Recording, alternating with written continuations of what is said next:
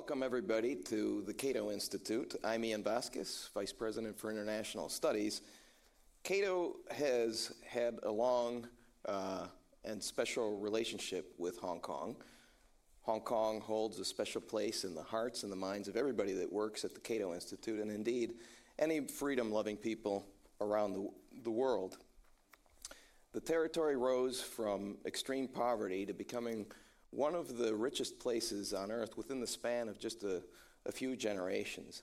And it did so by upholding the rule of law and by upholding the whole range of economic and personal liberties, making it one of the freest places on earth for many, many decades. And in many ways, Hong Kong really was a model uh, for a free and prosperous society. So it's not surprising that over many years the Cato Institute would have had so many events and uh, conferences there and maintained what uh, became very fruitful relationships with journalists, scholars, entrepreneurs, and, and even policymakers.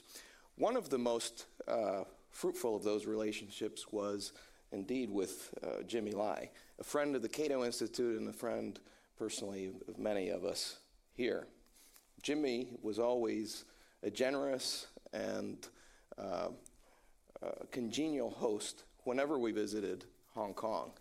But more importantly, for Hong Kong, he became a real champion of freedom, especially so when Beijing began its crackdown on the territory and subsequently with the loss of freedom there.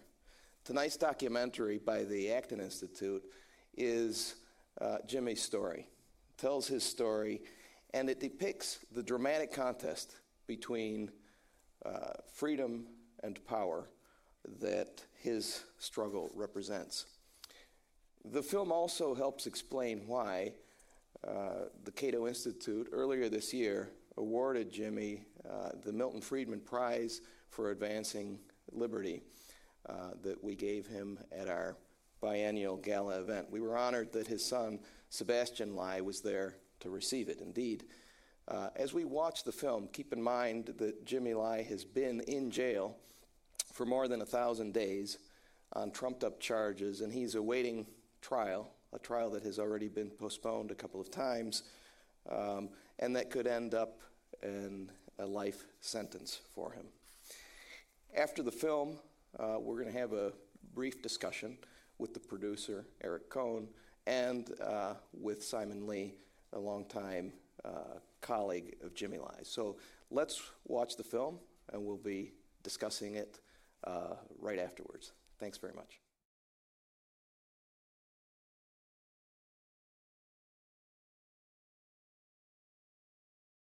Now to uh, be joined by Eric Kohn and Simon Lee. Uh, Eric Kohn is the producer of the film we just watched. He's also the director of marketing and communications at the Acton Institute and uh, he's the executive producer of Acton's podcast network, where he hosts a, a roundtable uh, discussion, Acton Unwind. He has been the director of community management at the Illinois Policy Institute and was also the founder and CEO of Curious Task Strategies, which was a public affairs consulting firm. And Simon Lee um, has had a, a, lot of different roles spanning media, business strategy, and cultural advocacy. He uh, was an editorial columnist at Apple Daily, a longtime colleague of, of Jimmy Lai's. He worked closely with him. In 2020, Simon uh, relocated to the United States and established Unsubject, which is a, a sort of a media and education startup. Uh, he has uh, he is the director of Hong Kong Media Overseas, which is a group that advocates for press freedom and journalistic integrity. And he's also a co founder of the Lion Rock Institute, which is a free market think tank in Hong Kong. I don't remember what year you founded it. In 2004. 2004. I remember uh, we probably know each other from about that time. And uh, at the time, of course, Hong Kong was very free, and I, I was joking with him you know, I typically work with people who are in think tanks in places like Venezuela or the Middle East, and here he is with his colleagues in one of the freest places on the planet. advocating for more freedom, uh, and that was really impressive. Of course, things have really changed uh, since then. Uh, I'll start out, uh, Eric, by asking you why did you make this film and what has been the reaction, including possibly by the Hong Kong authorities or China itself? I have a friend who says that uh, for everything that you do in life, there are two reasons there's the good reason and the real reason. Uh, the good reason that we made this film is because I think we need stories of people who are willing to do the heroic things that Jimmy is doing. I am always struck by the line in the film from um, Lord Patten, who says of Jimmy and his family, but Jimmy particularly, that he's been incredibly principled and brave. And I wish I could think that I would have been as brave. And you just hear this from this incredibly dignified and impressive man th- this understanding in, in his voice and what he's saying that I could not do the things that Jimmy is doing. And I think we need to tell stories of people who are willing to do those kinds of things at great cost to themselves. The real reason we made the film, which is also a good reason, uh, is that we were very close to this story. Um, Kris Mauren and Father Sirico, who you saw in the film, are co founders of the Acton Institute, are longtime friends of Jimmy's. The uh, interview footage that you saw of Jimmy sitting on the couch uh, telling his life story. That was from a film that we made 15 years ago called The Call of the Entrepreneur, where he talked about his entrepreneurial journey and how he built all of these businesses. Uh, we'd interviewed him a handful of times after that, and uh, including, I think, for the last time in 2020, we interviewed him for Acton University, which is our big flagship conference that we typically host every summer in Grand Rapids. But we were online that year for the, because of the pandemic. And because we had all this interview footage and because we knew him so well, we figured we were in this really unique position to be able to tell this story. So we really felt called to highlight Jimmy's story and what was happening in Hong Kong. And, you know, I, I for good reasons and bad reasons over the last decade in the United States, we've been a very inward looking nation. I would like to think that in different times we would be as uh, focused on what has been going on in Hong Kong as we were on what was happening in Eastern Europe in the 1980s under Soviet domination. And we really hope that the film is a catalyst for more attention being paid to what is going on in Hong Kong. What has been the reaction uh, to the film, uh, whether it's in the US or abroad or in Hong Kong or even China?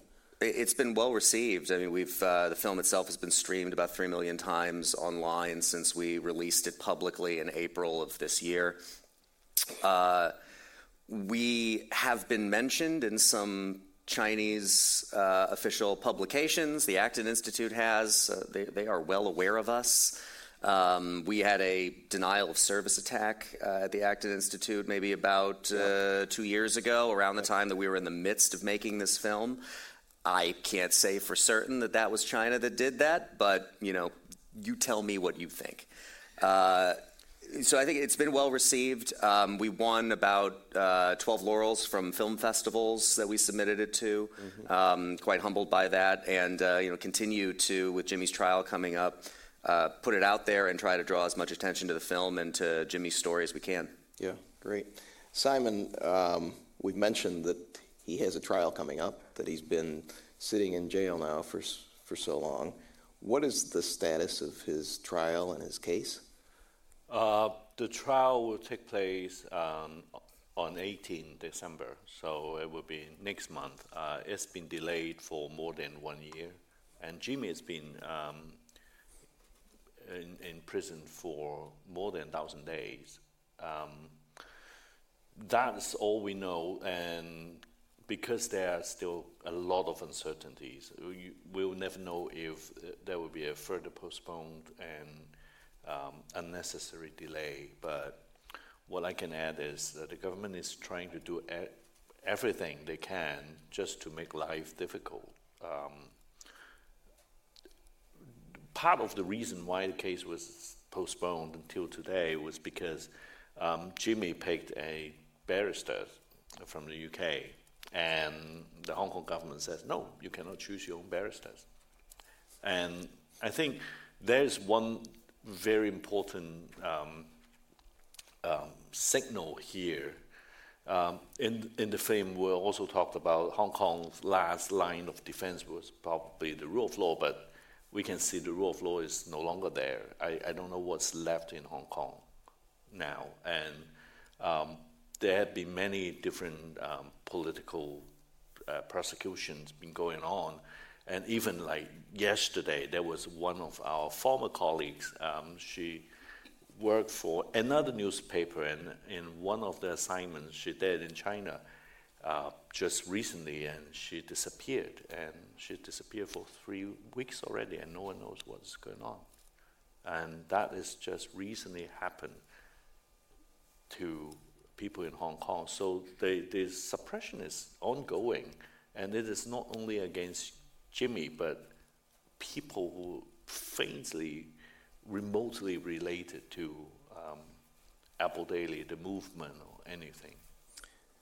Uh, Jimmy's uh, trial is also, and Jimmy's case represents a case against a major entrepreneur, not just uh, media representative. You, you mentioned the clear violations against uh, uh, freedom of expression, certainly freedom of association, and um, and uh, assembly.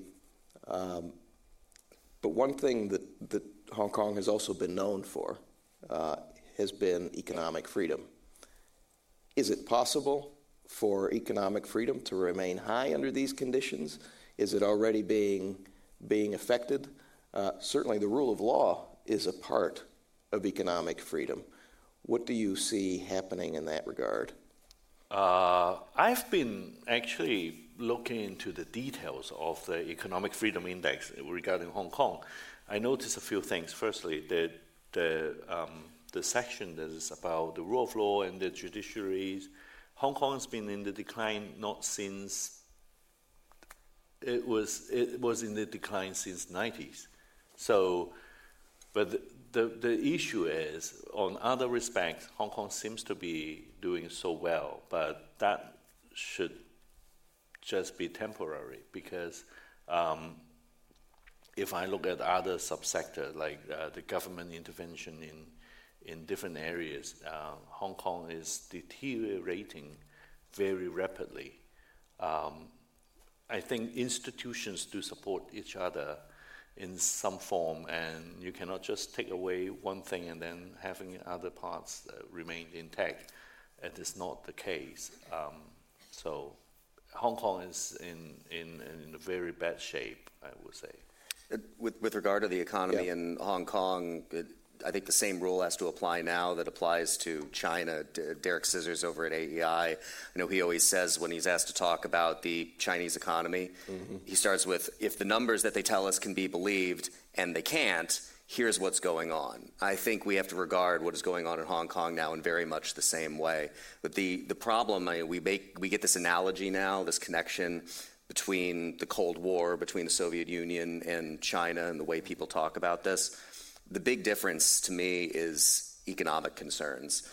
The Soviet Union was married to an economic model that was never going to take them very far. And what we have seen from China is a willingness to liberalize markets to the extent that it allowed them to grow much richer, that it allowed them to bring in a lot of foreign investment, to build up uh, meshed economies and trade with other nations that was just never possible with the Soviet Union. Mm-hmm. And that creates the dilemma that was, I think, being highlighted at the end of the film of what do we do about this now? And it's, there's no easy answer, I think, to that question. That's right. Um, I think it's hard to imagine that uh, economic freedom is not going to be negatively affected by uh, what is happening now. And I want to add one more thing. Um, and probably some of you might notice it talks about one country, two systems. And to be honest, the two systems uh, in the text was uh, socialism and um, capitalism. That was like being written in the basic law. A lot of people thought that was a promise to Hong Kong people so that we will feel safe that okay, uh, will remain different and so, but part of the nation. But think about that. One country, many systems. We have that kind of thing all over the world. We, we call that federalism. And but the Chinese government make a big deal about it and say, "Oh, this is like uh, something we have never seen before. And I was always think that maybe it is we look at it the other way around. The one country, two system was actually a firewall the Communist Party designed so that it can access to the global economic system without itself being changed. And that actually was pretty successful. China can remain an authoritarian regime, but using Hong Kong as the access to the global financial market. And, but up to a certain point, Hong Kong becomes not useful to China, especially when China thought, oh, we could have done that. We have Beijing Stock Exchange, we have Shanghai Stock Exchange. Actually, right before all these happened, Beijing talks about, well, we have another 20 financial centers in China. We don't need Hong Kong. That was exactly what they thought about. But look at what is going on in the past few years. I think the relationship between China and the rest of the world changed a lot. And that Hong Kong being the first to witness the change. And that's pretty much what happened. That's certainly um, a perspective that we can look back on and, and, interpret in that way. It's not at all clear to me that that was something that was preconceived, uh, and and that that was the path that that, that China had chosen originally. Um, it's, it's, quite possible that uh, things changed along the way in the in the way that you just uh, described it. You know, you you mentioned that uh, statistics and numbers from China can can be made up or not reliable. Another part of the problem that we're seeing is that the Chinese government has stopped providing basic data, and so we're not getting a full picture of what's actually going on there, and they're not providing the kind of data on, let's say, government spending or subsidies or that kind of thing that they don't want the rest of the world, particularly the West, uh, to see. And that too is distorting our interpretation of what's going on there.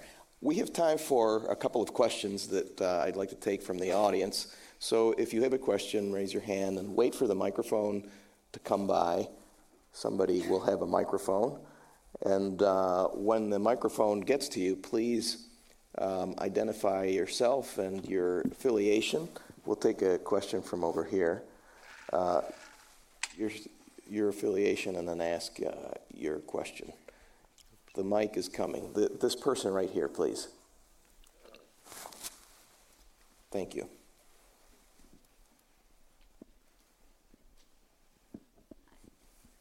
Hi, I'm Deborah Weiss. I'm a lawyer, just do a lot of work on uh, free speech advocacy. I was just wondering if you have any idea of how Jimmy Lai is being treated in prison? Do you have any information on is he being beaten? Is he given three meals a day? Or what's the situation? Uh, as far as I know, nothing like that. It's not like beating him up, but small things like he wants uh, rice for dinner, and then instead they give them noodles and something like that. So. Uh, intentionally not fulfilling what he wants. Um, he wants some paper, then they give them a book or something. So something like that. Yeah. What is the uh, Hong Kong community, including outs- outside of Hong Kong, doing um, to promote its cause? Um, when I was uh, watching this documentary for I don't know how many times, but at the um, the second half, uh, they were like showing the scene of city of Hong Kong, and I don't know why suddenly that reminds me uh, the the the fictional world in Atlas Shrugged when everyone talks about leaving and and it was John Galt stuff. But you know what? What we are doing now, leaving Hong Kong. Um, what I realized was um, after Hong Kong people left Hong Kong, they suddenly cherished the idea of freedom. So it is not like people who knows what freedom is, leaving uh, the city, going to the uh, uh, the, the uh, John Galt's place. No, it was not like that. It was like people on the process of leaving it suddenly realize, oh, that is freedom and we have now a very strong uh, population of like freedom-loving Hong Kong people living all over the world in Canada, in the UK, here some of us, um, um, Australia. I'm trying to bring them into our movement and let them be more involved in um, the public affairs where they're living in Canada, here, or um, in the UK. I hope. I, I remember in the first edition of Apple Daily, in the editorial, it was it says we belong to Hong Kong as a place. And now, if we have Apple Daily again, I think we'll say we belong to the Hong Kong people. But the Hong Kong people, I think, represents the idea of freedom that once was a place, but now um, spreading around in different places, and see how we can contribute to that. At the end of the day, China goes after not the place or a group of people, but the idea of freedom. And so um, I think now more of us are contributing to the cause of freedom. Well put. We're going to be continuing to do what we can at the Cato Institute to contribute. And I'm afraid we've run out of time, but I want to thank all of you for joining us, and especially Eric and Simon for joining us, and Eric and the Acton Institute for producing this great film. Uh, please uh, thank them for joining us and, and, join us at the Winter Garden for a brief uh, reception.